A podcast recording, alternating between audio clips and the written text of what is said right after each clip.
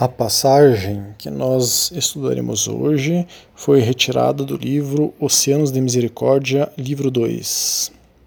Shernazin diz: Nosso Gran Sher, se referindo a Abdullah Dagestani, que foi o 39 mestre da Ordem que faleceu em 1973, dizia que Allah subhanahu wa ta'ala testa seus servos e o profeta sallallahu alaihi wasallam testa sua umá e também os Aulia e Sheikhs testam seus murids, discípulos. Então nós temos estudos sobre as provações. Né? Continua dizendo que para todos virá a provação de um ou de outro. O que é necessário para resistir a esse teste? Somos solicitados a ser pacientes com tudo, a manter firmemente a nossa fé e não a abandonar. Então nós temos estudos sobre a paciência e a fé. Eles estão testando a nossa fé podem nos provar por tantas coisas, pelo medo, pela fome, pela morte. Nós temos estudos sobre o medo e vários sobre a morte. Nosso Gran Sheikh diz que se pode perguntar: Allah não sabe o que somos? Por que motivo ele está nos testando? Sim, ele sabe, mas a sabedoria de testar é nos dar recompensas infinitas por nossa paciência. Temos estudos sobre a recompensa de sua generosidade, ele está dando de 10 a 700 graus de recompensa, mesmo quando não somos pacientes. O Alcorão diz: dê boas novas àqueles que são pacientes. Então, Sheikh está nos expondo que a vida é um teste. Esta vida está recheada de ilusões. Temos que superar estes testes e estas ilusões para alcançarmos o mais alto é, patamar da Janá, do paraíso, né? de Janá. Temos inclusive estudos sobre Janá, o paraíso, quem quiser pode nos solicitar. É difícil para muitos superarem o medo, haja visto o coronavírus e as consequências psicológicas que ele está deixando nos seres humanos, principalmente quanto ao medo, em especial o medo da morte. Medo e morte são formas de Allah subhanahu testar a nossa fé. Já tratamos sobre esses dois temas, mas ainda não tratamos sobre a fome. A fome é uma provação muito real e imediata. Quem tem fome agora quer comer agora. Passar fome é algo drástico e é talvez a mais difícil das provações. Vamos estudar a fome hoje, inshallah, se Deus quiser. Só para deixar claro que não estamos tratando sobre o jejum. Temos vários estudos sobre o jejum. Estamos tratando aqui sobre a condição daquele que quer comida, mas não tem dinheiro para comprar comida, não tem dinheiro para comer. Mas lembrando também que um dos objetivos do jejum é nos colocarmos no lugar das pessoas que passam fome, sermos solidários àqueles que passam fome. Há algumas passagens no Corão e relatos na Suna do profeta Muhammad sallallahu alaihi quer dizer, nos ditos, como ele, o que ele falava, como ele agia, que mostram que o bom muçulmano deve ajudar aos famintos para diminuir o sofrimento deles. Há o zakat, que é um dos pilares do Islã, nós temos estudos sobre o zakat, que a existência do zakat é justo, principalmente, né, para essa finalidade, para diminuir a fome das pessoas, né, com o zakat, que é uma espécie de um tributo que todo muçulmano deve pagar para os pobres, dar diretamente aos pobres, se possível. Né? Então há uma responsabilidade coletiva dos muçulmanos, das muçulmanas, para combaterem a fome. E as maldades e descaminhos da humanidade podem nos trazer castigos e provações coletivas também. Então, é, toda a humanidade está, é, digamos assim, na barbárie, no caos, e é, a, o estado espiritual, a condição espiritual que está a humanidade, pode trazer provações coletivas para toda a humanidade, mesmo que não tenha sido a pessoa que tenha sido responsável pelo aquele caos, pelaquela barbaridade, é, pode haver provações de Allah, ta'ala, que recaem sobre todos, inclusive pessoas inocentes, por exemplo. Né? Então, um hadith no qual Ibn Umar relatou, né, o mensageiro de Allah, salallahu alaihi wasallam, disse: Ó imigrantes, as cinco coisas com as quais vocês serão testados, e eu busco refúgio em Allah para que vocês vivam para vê-lo.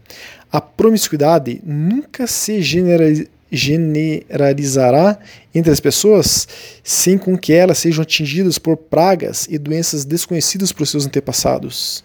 Então, a gente pode abrir aqui um parênteses sobre o coronavírus. Né? Nossa sociedade está cada vez mais promíscua e nós estamos pagando por doenças desconhecidas por nossos antepassados. Será que a promiscuidade não tem nenhuma relevância por uma provação que toda a humanidade acaba pagando pela promiscuidade da grande parte dos seres humanos? Então, continuando, o profeta Muhammad sallam, disse: Aqueles que trapaceiam em pesos e medidas serão atingidos pela fome, calamidade e opressão dos governantes. Então, vemos isso no Brasil e, em geral, no mundo todo.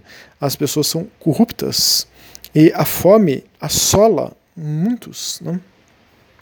Então, continuando, o profeta Muhammad diz: Aqueles que retêm a caridade de suas riquezas, então a chuva será retida do céu, e se não fosse pelos animais, não haveria chuva. Aqueles que quebram sua aliança com Alá e seu mensageiro, Alá permitirá que seus inimigos os subjuguem e tomem o que está em suas mãos. Os líderes devem governar de acordo com o livro de Alá e buscar todo o bem do que Alá revelou para que Alá não os faça lutar entre si. Então esse é um hadith Suna ibn Majah, número 4019, é um hadith sahir, autêntico, forte. Então vejam aqui que às vezes, o que a grande parte da humanidade, humanidade faz pode ter uma aprovação para a humanidade de maneira coletiva que recai sobre todos. Né? O profeta Muhammad sallallahu alaihi wasallam e os Sahaba também foram testados com a fome. E ele não é o único profeta que foi testado com a fome. Nós temos a história de é, Jó na Bíblia, né, que teve é, testado, foi testado também com a fome, com a pobreza e com, enfim, é, diversos outros testes. Né? Então, é, Utba ibn Hazwan relatou que sete entre sete que estiveram com o mensageiro de Allah, salallahu alaihi wasallam, o profeta Muhammad, passaram por períodos de fome. Ele diz o seguinte: Não tínhamos nada para comer, exceto as folhas de uma árvore selvagem, até que os cantos de nossa boca foram feridos. Esse é um hadith Sahir, autêntico forte, também Muslim, número 2967. Ibn Abbas relatou: O mensageiro de Allah, salallahu alaihi wasallam, passava várias noites seguidas com o estômago vazio, e sua família não encontrava nada para o jantar. A maior parte do pão era feito de cevada. Esse é um hadith Sahir, autêntico forte, também Termize, número 2360. É, então, o profeta Muhammad, sallam, ele passou por provações como a fome, mesmo ele podendo multiplicar a comida, como fez Isa, salam, Jesus, salam, que multiplicou os pães para servir a multidões o profeta Muhammad, mesmo podendo multiplicar a comida, ele se submetia à aprovação da fome, mas muitas vezes, quando era para saciar a fome de centenas de pessoas, então ele fazia o milagre da multiplicação da comida também. Né? Há vários hadizes que mostram isso. Vamos citar um. Anas bin Malik narra Durante a festa, por ocasião do casamento do profeta Muhammad sallam, com Zainab bint, é, Jas, minha mãe, é, perdão, é, minha mãe Um Suleiman me disse: Ó oh, Anas, o profeta sallam, vai se casar hoje. Acho que eles não têm comida. Traga esse óleo aqui. Eu trouxe o óleo para minha mãe. Minha mãe preparou um prato é, de vegetais misturando com tâmaras puras de Medina, apenas o suficiente para o apóstolo de lá, o profeta Muhammad e sua esposa, misturado com óleo em uma pequena panela de barro. Ela disse: Ó oh, Anas, leve este prato para o apóstolo de Allah, e diga a ele: Minha mãe mandou isso para você. Ela está enviando seus melhores cumprimentos a você. Diga ao apóstolo de Allah, que este é um pequeno e insuficiente presente nosso para ele. Eu levei para o apóstolo de Allah e disse: Minha mãe está enviando seus melhores cumprimentos para você. Esse é um pequeno e insuficiente presente nosso para você. Ele, alaihi me disse: Põe aí. Eu coloquei, no lugar vazio entre ele e a parede. Ele também disse: Vá e convide Abu Bakr, Umar, Utman e Ali. Ele também me disse para convidar muitas pessoas de seus companheiros. Fiquei surpreso ao ver que ele convidava tantas pessoas para comer tão pouco. No entanto, achei inapropriado não obedecer a sua ordem e convidei todos. Ele, sallallahu alaihi me disse: Convide qualquer pessoa que esteja presente na mesquita. Eu fiz. Fui à mesquita e disse a todas as pessoas que estavam ali orando ou dormindo: Vá para o jantar de casamento do apóstolo de Allah, E eles vieram. Finalmente todos encheram a sala e antessala do profeta, Ele perguntou-me: Resta alguém na mesquita? Eu respondi a ele: Não. Ele me perguntou novamente: Veja, convide quem você encontrar em seu caminho. Eu convidei.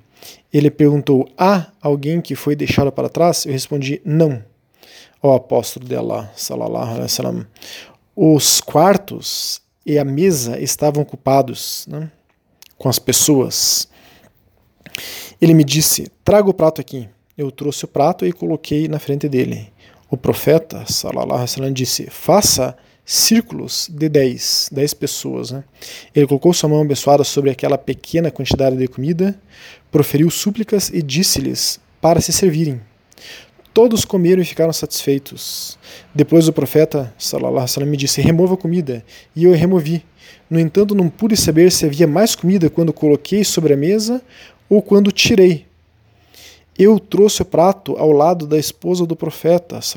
Então fui até minha mãe e disse a ela o que havia acontecido com espanto. Ela disse: Não se espante. Se o apóstolo de lá quisesse que todo o povo de Medina viesse e comesse daquela comida, todos teriam comido e ficariam satisfeitos. Fui informado que o número de pessoas que lá foram e comeram da comida era cerca de 300 pessoas. Esse é um hadith Sahih Muslim, autêntico, forte, número 1051. Então vejam, o profeta Muhammad ele multiplicava comida às vezes para dar de comer para vários famintos. Né? É, agora nós temos que aqui voltar ao tema da fome. Temos que saber que uma criança morre de fome no nosso planeta a cada 12 segundos. A FAO, Organização das Nações Unidas para a Alimentação e Agricultura, é, afirma isso. Né? Agora, nesse instante, a África Oriental está passando por um período de mais de dois anos de intensa seca. A instituição Islamic Relief está fazendo um apelo ao mundo para ajudar milhões de pessoas que estão em situações de extrema fome. No, sites, no site deles é possível encontrar a descrição de alguns casos em especial, como o caso da muçulmana Nimo Muhammad Abdi, de 32 anos, mãe de três filhos. Ela e seus filhos dormem na terra seca sob uma cúpula de gravetos totalmente exposta, sem querer, sem sequer um lençol para cobri-los. Ela, né, essa muçulmana de 32 anos que está nessa condição, disse: Há três meses tínhamos 150 cabras, 20 vacas, 10 camelos e 3 burros. Agora não resta mais nada. Todos morreram devido à seca. Estávamos morando perto da costa e os animais morriam tão rapidamente, um após o outro, que nada podíamos fazer com seus cadáveres a não ser jogá-los no mar. Estou aqui nesse campo de refugiados há 25 dias. Não sei o que o futuro reserva para nós. Aí, no site deles, segue um comentário de um dirigente dessa instituição que disse: A maioria das mortes que vimos foram de mulheres. Disse Adan Sharif Gabou, gerente da área do Islamic Relief para a região vizinha Somália, Puntland. As mulheres, segundo ele, né, ficam com os filhos enquanto os homens seguem com o que resta do gado para tentar achar alguma coisa para eles. A ONU estima que 4,7 milhões de pessoas, quase 40% da população da Somália, estão precisando de comida e ajuda humanitária agora, só neste país africano. Uma seca semelhante assolou a Somália em 2011, ocasionando a morte por fome de mais de 250 mil pessoas. Por que Allah subhanahu permite que as pessoas inocentes passem fome? Já nos fizeram essa pergunta várias vezes. Na Sura 4, ayah 79 do Corão diz: Tudo que você, tudo o que o bem, tudo o que é bom que chega até você vem de Allah subhanahu wa ta'ala, mas o que quer que o de mal lhe aconteça vem de você mesmo.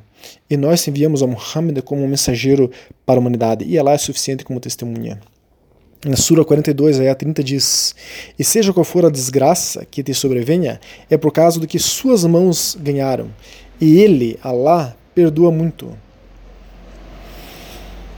Então, é, foi narrado também, para é, ainda solidificar mais essa ideia, que Aisha, é, a esposa do profeta Muhammad, salam, disse, o mensageiro de Allah, salam, disse, não há calamidade que sobrevém a um muçulmano, mas Allah espia o pecado com isso, até mesmo um espinho que o pica. Esse é um hadith al-Bukhari, 5.640 e Muslim 2.572. Então vejam que muitas vezes o sofrimento é causado, é produzido pelo próprio ser humano. E essas pessoas estão passando fome porque o próprio ser humano, nós, cada um de nós e toda a humanidade de maneira conjunta, não está sendo responsável para é, acabar com a fome dessas pessoas. Mas Allah subhanahu wa ta'ala é todo misericordioso. Ele fará, inshallah, que este período de fome dessas pessoas, esse sofrimento dessas pessoas, tenha uma recompensa enorme. Ele espia, ele perdoa o pecado de quem espeta o dedo num espinho de uma rosa. Então, essas pessoas que passam por tanta, é, tantas provações, por tantas dificuldades, pela fome, elas terão, inshallah, uma recompensa enorme. Então as pessoas têm que pensar que não é Allah subhanahu wa que ocasionou isso da fome. Somos nós, seres humanos, somos responsáveis por isso e que essas pessoas elas estão numa condição muito difícil, mas que inshallah terão o mais alto do paraíso.